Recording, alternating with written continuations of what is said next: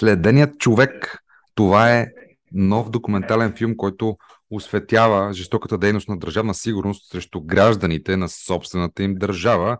И този филм е режисиран от Димитър Коцев Шошо. Стана дума вече в Тирбеге за него. А сега Шошо ще, ще ни каже подробности. А, привет! Здравейте! Много е важен контекст, в който този филм се появява. М, да, важен е, защото това е един контекст, който живеем вече толкова години без той да се променя. И... Колко години? Ти как ги сметаш? Как ги смяташ по твоята сметка? 33 от, от 89-та година насам, когато трябваше да се започне за, за миналото на България, какво се е случило и защо това не е окей, okay, защо социализма не е окей, okay, защо е нещо, което е загубило времето на, на цялото общество с години, защо сега сме бедни поради това и така нататък. Но този разговор трябваше да започне веднага след 89-та година. А, вече сме 30 години по-късно и той почва и спира, почва и спира и ту се случва, ту, ту се шепне за него. А, просто твърде силни останаха зависимости на цялото ни общество и най-вече на управлението на страната от, от държавна сигурност. 33 години плюс 45 имаш предвид. 45 те са си, да, те са си, те не се губят. Обаче сега, драги ми Шошо, оказва се, че същите тези хора, които наложиха държавна сигурност и репресивния апарат в а, източния блок, конкретно ти казваш България, Същите тези хора или подобни техни креатури са на власт в най-агресивната в момента държава на целия свят Русия, която нападна своята съседка Украина в една агресивна и терористична война с терористични действия, не просто война, а тероризъм срещу мирното население. Взривяват се училища, също така се лъже повсеместно. Ето, например, Последния казус е с камиона, който бил тръгнал от България, пък не бил тръгнал от България, пък ако да анализираш цялата ситуация, преминал от България през Грузия, т.е. прелетял е примерно през Турция. И някаква така ситуация, в която нали, да. същите тези хора от държавна сигурност, които ги наричаме в България, в Русия, ФСБ и КГБ, създават война. И тази война е хибридна и същинска. В тази ситуация, как този филм твой работи? Какво може да каже на нас тук, българите, които оказва се, сме обществото в Европейския съюз, което най-много от всички общества в Европейския съюз се влияе от фалшиви новини, например. Да, податливи са. Това е и, и лошо образование, и тъй като все пак ние сме доста сериозен прицел за руската пропаганда, били през цялото време, не само сега, още, още от времето на руско-турската войната и до днес. Така че нормално е ние да сме най-големите жертви на, на руската хибридна война, а реалната война, която води Русия, е абсолютно пряко следствие от това, че Русия е управлявана от ФСБ. Това за незнаещите е съвременното име на КГБ.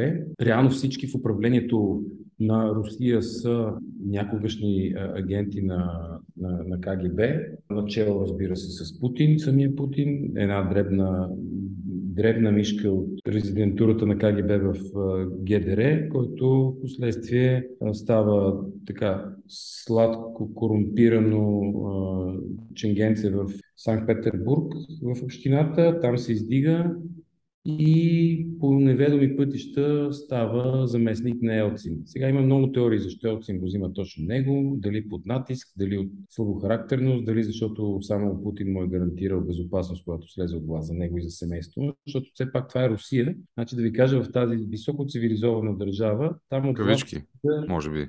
Там се слиза по няколко много прости начина и те всички включват това да бъдеш убит от власт се слиза само с краката напред в Русия или ако, както Хрущов и както Елцин успяха да договорят, ако се договориш по един особено сложен начин със своя наследник, да ти гарантира, че няма да те пипа теб и твоето семейство. Говорим за изключително варварска азиатска тоталитарна държава, която не знам защо в България в определени среди, даже в, може би половината от населението е въздигната в някакъв култ, защото била културна държава. Ми не, не е културна държава тази, в която може по този начин да се сменя властта единствено и само. Защо тази история на Веселин Бранев е важна?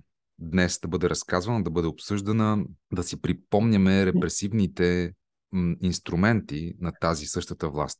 Ами, тя е една частна история на едно лице само от времето на социализма. Това е Веселин Бранев, драматург и режисьор, който се оказва в последствие края на 90-те, гледайки в архивите на комисията по досиета своето досие, си дава сметка, че е бил следен в продължение на, на, десетки години от държавна сигурност, при положение, че той самия по неговото признание не е някакъв дисидент, не е човек, който е бил против системата, човек, който е се опитал да катурне някого или да направи атентат срещу Тодор Живков или каквото и да било. Говорим за съвсем обикновен човек, който все пак има някакви нормални стремления в този живот, някакви нормални мисли в главата си и дори само това е било достатъчно той да бъде подложен на, на, на преследване по време на своя живот. Преследване, разбира се, дистанционно, преследване, което е целяло да го държи под око, но, но не и директни репресии срещу него. Аз лично това го давам на факта, че баща му е бил така един правоверен комунист, който по някакъв начин дълги години е служил за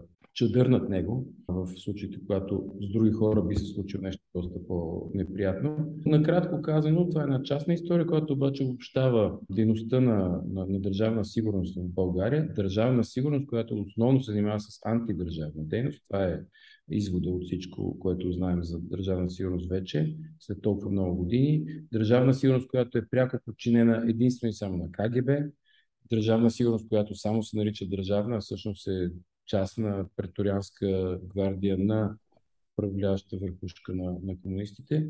Така че много неща могат да се разберат през а, този филм и разбира се през невероятната книга на Веселин Бранев, автобиографията Следения човек, която също ме провокира да го поканя да направя документален филм. Добре, а само че какво този филм може да постигне тук в нашето общество? Това е по-интересния въпрос. Ще ти кажа защо. Защото, както се оказва, българите толерираме лъжата, толерираме фалшивите новини най-много от всички останали в Европейския съюз. Излезе такова изследване.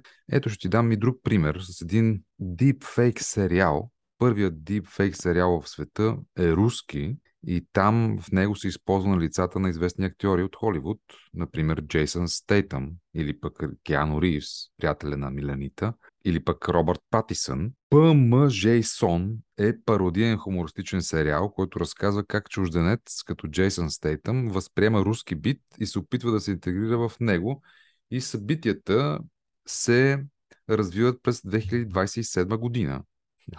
Обаче тези лица са взети насложени са в deepfake технологията и разбира се, те вероятно и не знаят за тази работа, но това произвежда изображение, това произвежда послания. Не е трудно да си представим, че хора, които вярват, че Земята е плоска или че един камион е тръгнал от България, прелетял е през Турция и се е взривил в Кримския мост, ще вярват на всичко, което им се каже. И как в тази ситуация подобни послания, подобни правдиви истории да достигнат до унези всъщност, които гласуват и променят посоката на движение на, на нещата. Е, не могат да достигнат до всички. Аз не съм наивник. Аз не смятам, че филма Следения човек ще преобърне общественото мнение. Изведнъж е, българският целокупен народ ще се плесне по челото и ще каже да, бе, какъв кивор киворкян, какви ченгета, каква държавна силност. Дайте да гледаме напред. Дайте да се видим, да се погледнем в очите, да си простим, да си разкажем кой какво грешно е направил. Дайте да се разберем кое от миналото ни е зло, кое от миналото ни е добро. Това няма да се случи, аз това го знам. Какво може да постигне обаче? Ами може да събуди сред по-така будната част от населението а, да събуди желанието им да настояват за за това да не се забравят а, тези моменти от миналото на България. Само това. Нищо повече. Това няма да промени драстично а, изборния пейзаж, но може да наклони малко някъде при някой друг човек, който ще се вслуша в това. А, аз не смятам, че едно, е, едно единствено действие творческо, от който да било ако ще да е гениален творец, който всички признават и който всички следят, аз не мисля, че едно такова творческо действие би могло да, да, да промени общественото където и да било, не само в България. Mm-hmm. Но всяка, всяко едно от нещата, които правим е капка от цялото нещо. Да. Всяко всяка една капка някой ден се надяваме, че може да се превърне в някакъв, поне ручей чай, няма да кажа река, но да. поне което да почне да създава някакви процеси на ерозия под този наистина а, ужасно закостенял а, фундамент, изграден още по времето на комунизма, който още не можем да, да, да разрушим, за да можем да тръгне наново. Питам, защото наистина в, в контекста, в който говорим, България е последна сред страните членки на Европейския съюз в класацията на индекса на медийна грамотност с 2022. Страната ни е на 33-то място в проучването. То е изготвено от Институт Отворено общество София в рамките на инициативата за европейски политики. Оказва се, че просто българите наистина са податливи, най-често се хващат на фалшиви новини. Ето сега и по време на изборите най- много време е дадено на човек, който най-много лъже в медиите. Това е Костадин Костадинов, лидера на партия Възраждане. Това е доказано вече от най-различни изследвания. Но пък ето има много хора, които довярват на тези лъжи. И въпросът ми е, кои са другите капки според теб, освен твоята, които са важни в тази ситуация? Всяка капка е важна, всяко, всяко, всяко казване на истината е важно. А, всеки разговор, в който успеем да, да убедим а, човек до себе си, че а, има смисъл да се погледне ситуацията, да се разсъждава, да се мисли, не само да се приемат на готово пропагандни опорни точки и, и, и, и откровени глупости, каквито дрънка нали, въпросния господин от Възраждане. Това е, това е ясно, че няма, няма някаква рецепта, в която да мобилизираме всички хора, които мислят и да обърнем мозъка на всички, които не мислят. Не, тези хора, които не мислят, че си останат такива. Тези 10%, които в момента взе партия Възраждане, не са никаква изненада за мен, защото това са същите 10%, които взеха лумпените от Атака, НФСБ и ВМРО преди години. Това е същия сегмент, който понякога гласува, гласува за Светлин Витков, понякога гласува за Слави Трифонов. Това са хора без никакъв краткосрочна, да не говоря за дългосрочна памет, хора, които днес мога да им кажеш едно, утре точно обратното и те ще повярват и двата пъти.